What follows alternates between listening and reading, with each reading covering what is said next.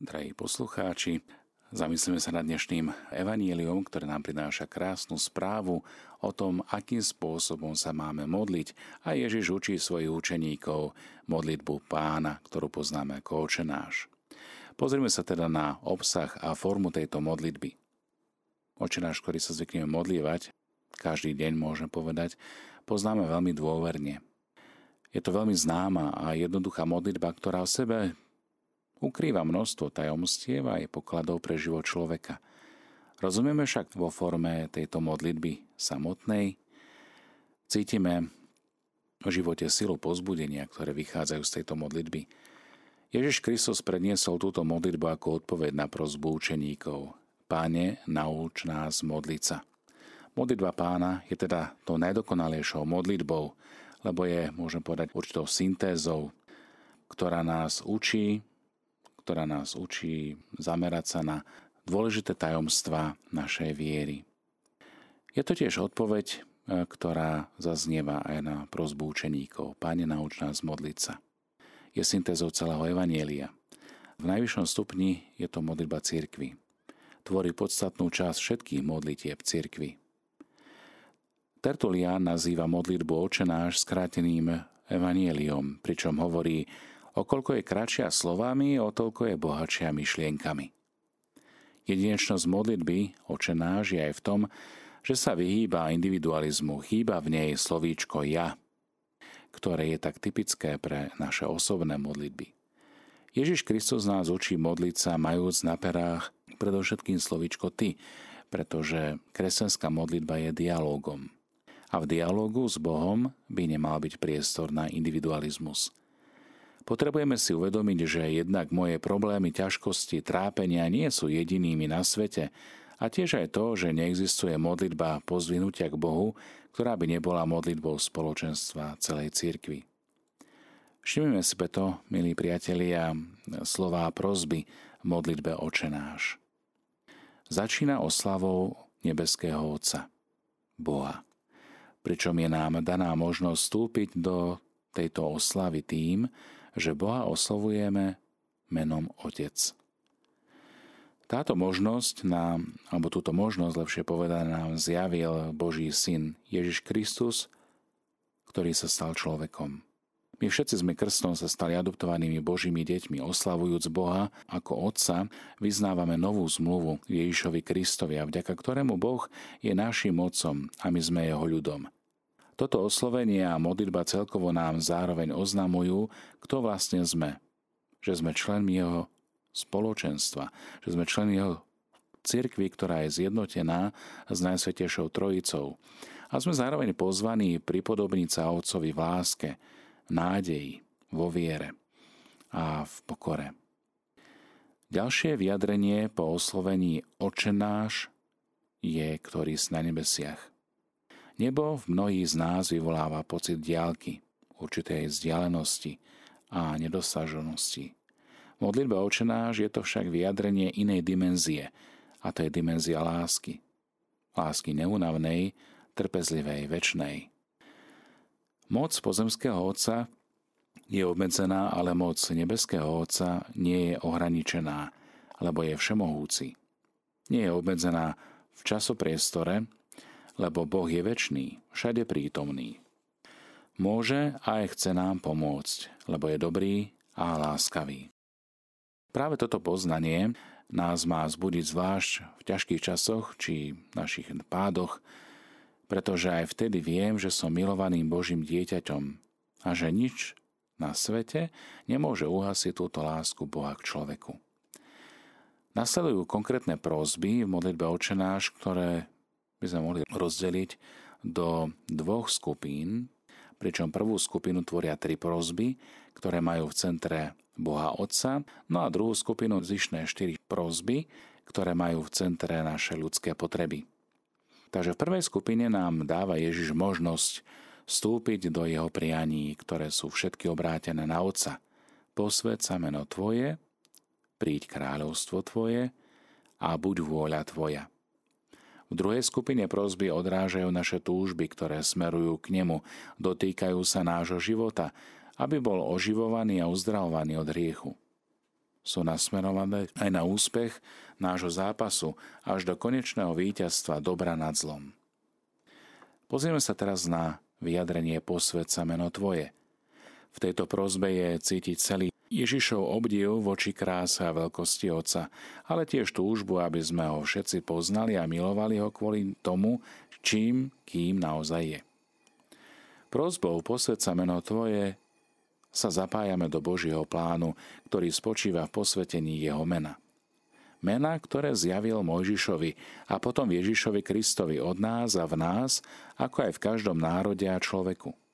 Je to Boh, ktorý posvecuje, ktorý nás premieňa svojou láskou, ale zároveň sme to my, ktorí našim svedectvom ukazujeme Božú svetosť vo svete, keď sprítomňujeme Jeho sveté meno, keď máme k nemu úctu.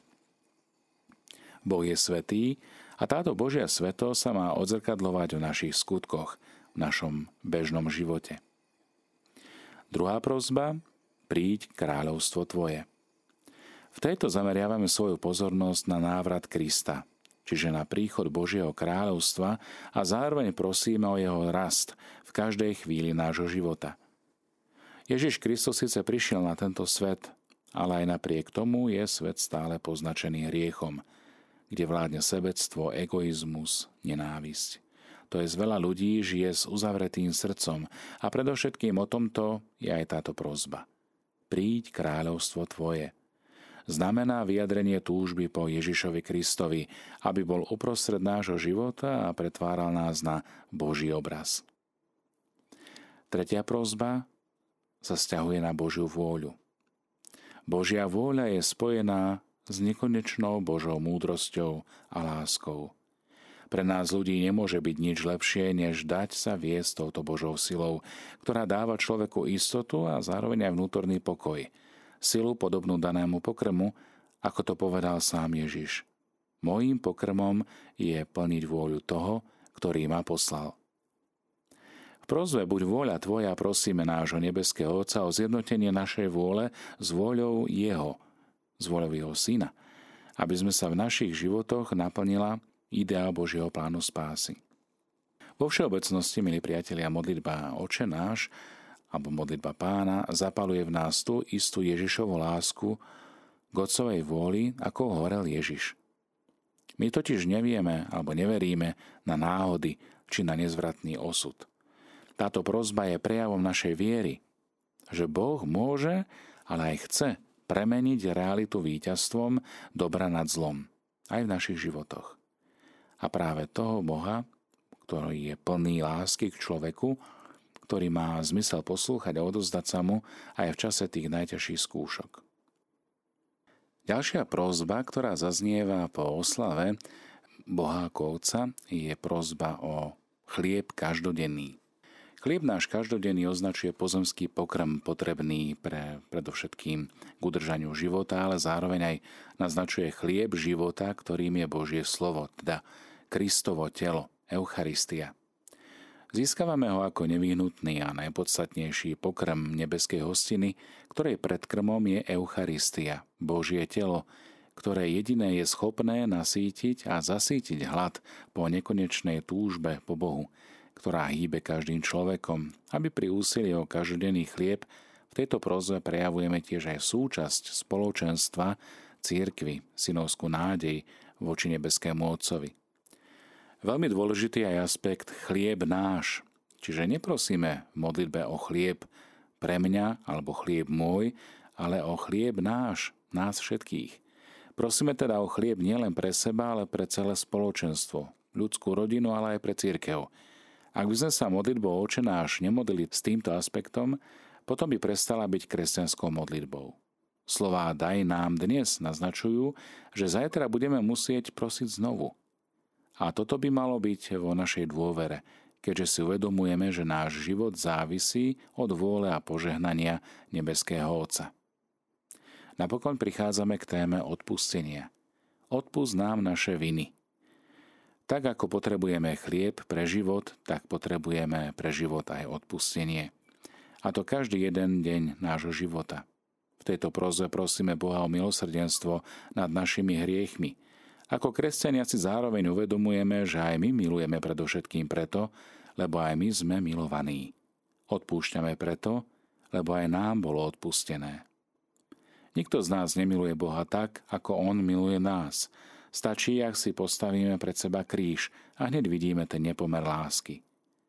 Boh tak miloval tento svet, že neváhal, aby jeho syn zomrel. Boh nás miloval a vždy nás miluje ako prvý a miluje nás až do krajnosti. Človek nestojí pred Bohom ako rovnocenný partner, ale ako dlžník, ktorý nemôže zaplatiť jediným možným postojom kresťana pred Bohom, je teda pokorná mýtniková prozba. Bože, buď milostivý mne hriešnemu. Potom zaznieva v modlitbe prozba, ako i my odpúšťame svojim viníkom. Sveté písmo hovorí, že nemôže mať lásku k Bohu ten, kto ju nemá k blížnemu. Preto je Božie odpustenie spojené s predchádzajúcim odpustením človeka jeho vlastným viníkom. Nemilosrdný človek zahadzuje kľúč k Božiemu milosrdenstvu, lebo ako mierou budete merať vy, takou sa nameria aj vám. Neuved nás do pokušenia, Vári nás Boh pokúša? Niektorí biblisti zdôrazňujú, že preklad by mal skôr vyzerať takto.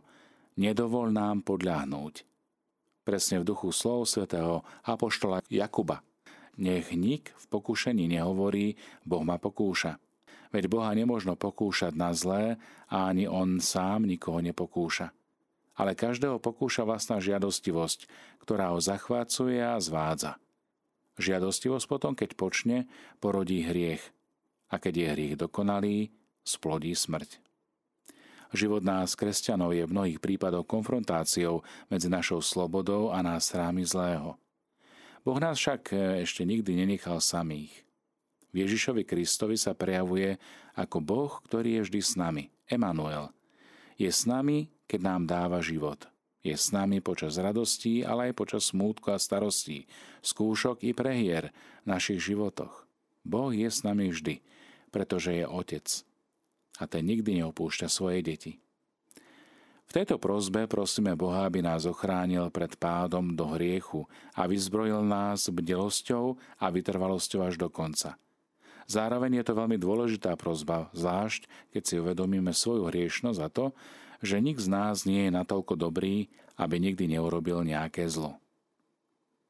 Ale zbav nás zlého, Ježiš učí, aby sme zývali Boha zvlášť v čase, keď zlý dáva pocítiť svoju výhražnú prítomnosť v živote človeka. Tak ako všetci vieme, čo je zlo, tak všetci vieme, čo je pokušenie. Každý z nás už v svojom živote zažil silu pokušenia a práve touto prozbou prosíme dobrého Boha, Otca, o prejav víťazstva. Už raz a navždy získaného Ježišom Kristom nad zlým, ktorý sa stavia proti Bohu a proti jeho plánom spásy. Prozba zbav nás zlého je zároveň vyjadrením našej nádeje, že aj v týchto pokušeniach môžeme počítať s Božou pomocou. Boh je pripravený obdarovať nás silou, aby sme zvládli zdolávať prekážky od zlého a zároveň nám slubuje, že nás oslobodí od zlého. Milí priatelia, modlitba očenáš je vzorom každej modlitby, ktorú vždy tvorí jednak kontemplácia Boha, jeho tajomstva, krásy, dobroty, ale aj úprimná a odvážna prozba o to, čo potrebujeme pre náš život. Ten duchovný, rovnako ako aj telesný.